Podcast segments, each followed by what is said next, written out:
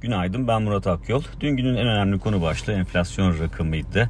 E, ortalama piyasa beklentisine yakın bir artış gördük. %9.49 oranında artış gösterdi Temmuz ayında enflasyon ve böylece 12 aylık enflasyon %38.2 seviyesinden %47.8 seviyesine yükselmiş oldu ve 8 ay sonra ilk kez yıllık enflasyonda yukarı yönlü bir eğilim gördük. Borsa İstanbul'a bakarsak Borsa İstanbul açılışın hemen ardından 7300 puan seviyesinin üzerine test etti ki burası teknik açıdan da önemine sıklıkla vurgu yaptığımız bir nokta. Fakat kapanışı endeks bu seviyenin üzerinde yapmayı başaramadı ve eksi bölgede günü tamamladı.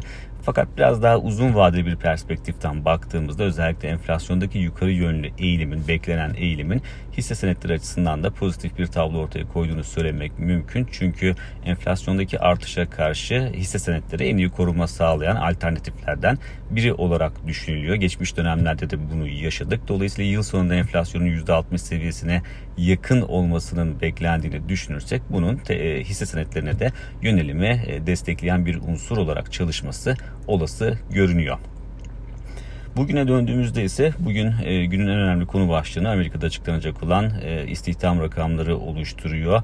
E, hatırlanacak olursa FED e, önümüzdeki dönemde e, para politikasında tamamen e, veri odaklı hareket edeceğini açıklamıştı. Dolayısıyla piyasaların e, verileri e, hassasiyeti de oldukça yüksek. Bu noktada istihdam rakamlarına baktığımızda ortalama piyasa beklentisi 200 bin kişilik bir artışa işaret ediyor. Bir önceki ay 209 binlik bir artış görmüştük. İşsizlik oranında değişim beklenmiyor. %3.6 ile diğer taraftan saatlik kazançlarda ise e, artışın yıllık bazda %4.4'ten %4.2'ye gerilemesi bekleniyor.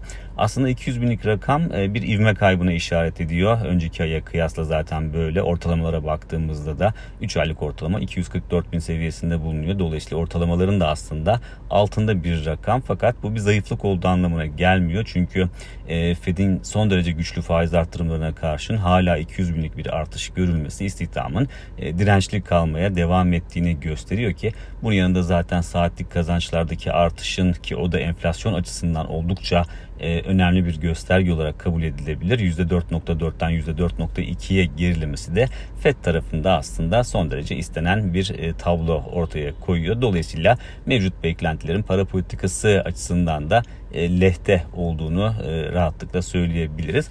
Haftalık kapanışta belirleyici olacaktır bu veriler. Saat 15.30'da açıklanacak. Özellikle yurt dışı piyasalar açısından önemli bir yol gösterici olacak diyebiliriz istihdam rakamları. Bir sonraki podcast'te görüşmek üzere.